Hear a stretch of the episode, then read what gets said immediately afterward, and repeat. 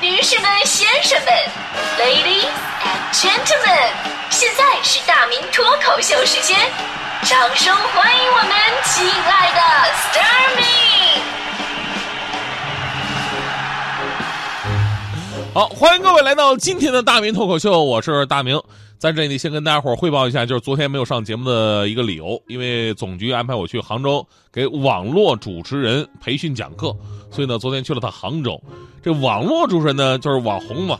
那说实话呀，就是我特别想让他们培训我一下，因为我非常想知道到底我怎么样才能红，是吧？啊，我特别想红。后来我自我总结一下，这其实吧，主要还是我性格问题，我实在太柔软了，我的心跟我的肚子一样柔软，是吧？就很难真的去跟咱们听众说啊，你们给我刷礼物啊，给我钱，对吧？我就干不出来这事儿。当然我也知道啊，就算我说了，你们也给不能给，是吧？就我的心柔软成什么样啊？柔软成就明知道这是骗局，我都会上当那会儿的。今天咱们节目就为什么要说当陌生人跟你说话呀？因为一个不认识的人，嗯，不认识你的人跟你说话，肯定是有求于你。这里面有一大部分情况都是骗局。就昨天我讲完课，我去那个杭州机场。当时呢，我到的有点早，我心想在外边站一会儿吧，呼吸一下杭州湿润的空气。正好昨天下雨嘛，空气还不错。就这时候来了一个穿着打扮的像是一个商务人士的，走到我面前点了根烟，然后呢又递给我一根烟啊，然后要跟我一起抽啊。突然的两眼放光看着我说：“小兄弟，你印堂放光，气色不错，你这是有好事儿啊！”啊 我当时心想，我说好不容易抽到烟，不用早起上班，我当然气色不错呀。你看我每天那个做早班的样子，跟那那个跟鬼一样，我跟你说。然后呢，他又看我的耳垂，说：“兄弟，你一看就是一个长寿之人啊，耳垂饱满有福相，而且你的鼻头有肉，说明你是个孝子，眼泛桃花，你桃花运不错。但是看看就好，不要深陷其中，桃花运变成桃花劫呀，是吧？看看你的嘴唇。”你又是个诚实之人，你不擅长花言巧语，而且从你的面相，我还能看出你的运势极好。过了这个十二月，啊，那那那那那啊，你还有两个五年的好运啊，晚年可以说是财寿双全。你在政治上追求不高，但是在事业跟商业的领域会有很大的发展。你的发展方向在东南，兄弟，我祝你好运连连呐！真的，他说这说这段话的时候，我就我觉得说，哥们，你说的真的挺对啊。因为了解我的朋友都知道，我确实不擅长花言巧语啊，是不是？各位帅哥美女们啊，真的，当时我马上就要相相信了。然后这哥们开始自我介绍啊，我是九华山的居士，我专门给人看风水啊，我是看到你面相太好才跟你说这些的。说完呢，拿给我了一张这个黄色的那种符。那符我就在那个林正英的电影里边我就见过，我我我才见过这玩意儿，啊，拿好这个啊，这个如果我说的一切都对的话，那么就到九华山还个愿吧。我心想还愿也行啊，对吧？相当于先看疗效再收费，合情合理，对吧？结果那哥们看我无动于衷啊，又补了一句：“当然了，今天你得先拿点香火钱，都是缘分呐。你要是没有现金的话，咱们转发红包也可以。”真的。给我说完这句话，我说你早说不就完了吗？对吧？一听这就是典型的咱们经常说那种街头算命的套路，给你个服务，或者说给你个小摆件说什么开了光的，或者从哪哪哪求的，其实都是从义乌那批发过来的。完事给你要香花钱，我估计咱们有的朋友啊，就直接走人了，理都不理。那我柔软啊，对吧？我明知这是骗局。但毕竟人家也说了那么多好话，听挺舒服的，对，怎么着也得表示表示。于是你我我也是个敞亮人嘛，我就打开我的钱包，我非常豪爽的我抽出了两张大票，一共二十块钱，我给他了。那哥们拿到二十块钱，好像脸色不太好，估计他非常后悔，为什么之前还递给我一根烟，提高了行骗成本。他等他走了以后呢，我慢慢琢磨这个事儿，我说其实他还是赚大发了，赚大发。你想啊，他跟我白活了五分钟，赚了二十块。那么一分钟他就赚了四块钱，两个小时一百二十分钟他就能赚四百八，比我做两个小时的节目挣钱多了，对吧？而且我一天我就能做两个小时，我想多赚，领导不同意，他他妈一说可以说一天，再碰个大发呢，月入十万不是梦啊！但是这事儿还没结束呢，没结束呢啊！就那哥们走了不到五分钟，又过来一个哥们，神神秘秘的掏出一块金表，问我。哥们要表吗？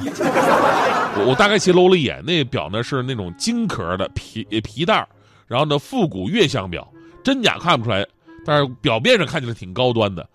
但是吧，你要说这是真的的话，那肯定不是他的呀，那偷来的销赃啊。要这表是假的，他肯定是当真的卖，那就骗局。这个我终于我忍住了，我没心软，我把它撵走了。主要吧，这玩意儿太贵，我顶多我就能掏二十块钱。所以我昨天就在想，机场那个地方吧，人来人往，而且坐飞机的人呢，算是一个相对来说不错的一个人群，对吧？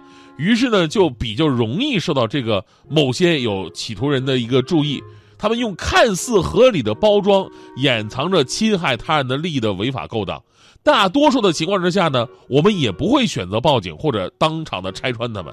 我在想，我以后是不是也应该到机场物色一下？这活来钱快呀，对吧？当然我也不卖表，现在消费降级了，哪有那么多傻的人在这地方买表是吧？样的，到时候我就把人拦住，然后哥们儿，我看你气色不错，你要书吗？是吧？我这书特别好，放家里镇宅，拿手里边避祸，看能开怀一笑，不看也能恭喜发财。您瞅准了，这本书叫《世界是平的》。说到这个陌生人骗局啊，我还遇到过这个机场高速收费站跟前跟你借钱的。这以前呢特别多啊，就是因为很多司机朋友去机场接人的话呢，机场不能随便停啊，对吧？然后呢怎么办？就先停在收费站前面的路边上，等差不多了啊，然后再过收费站。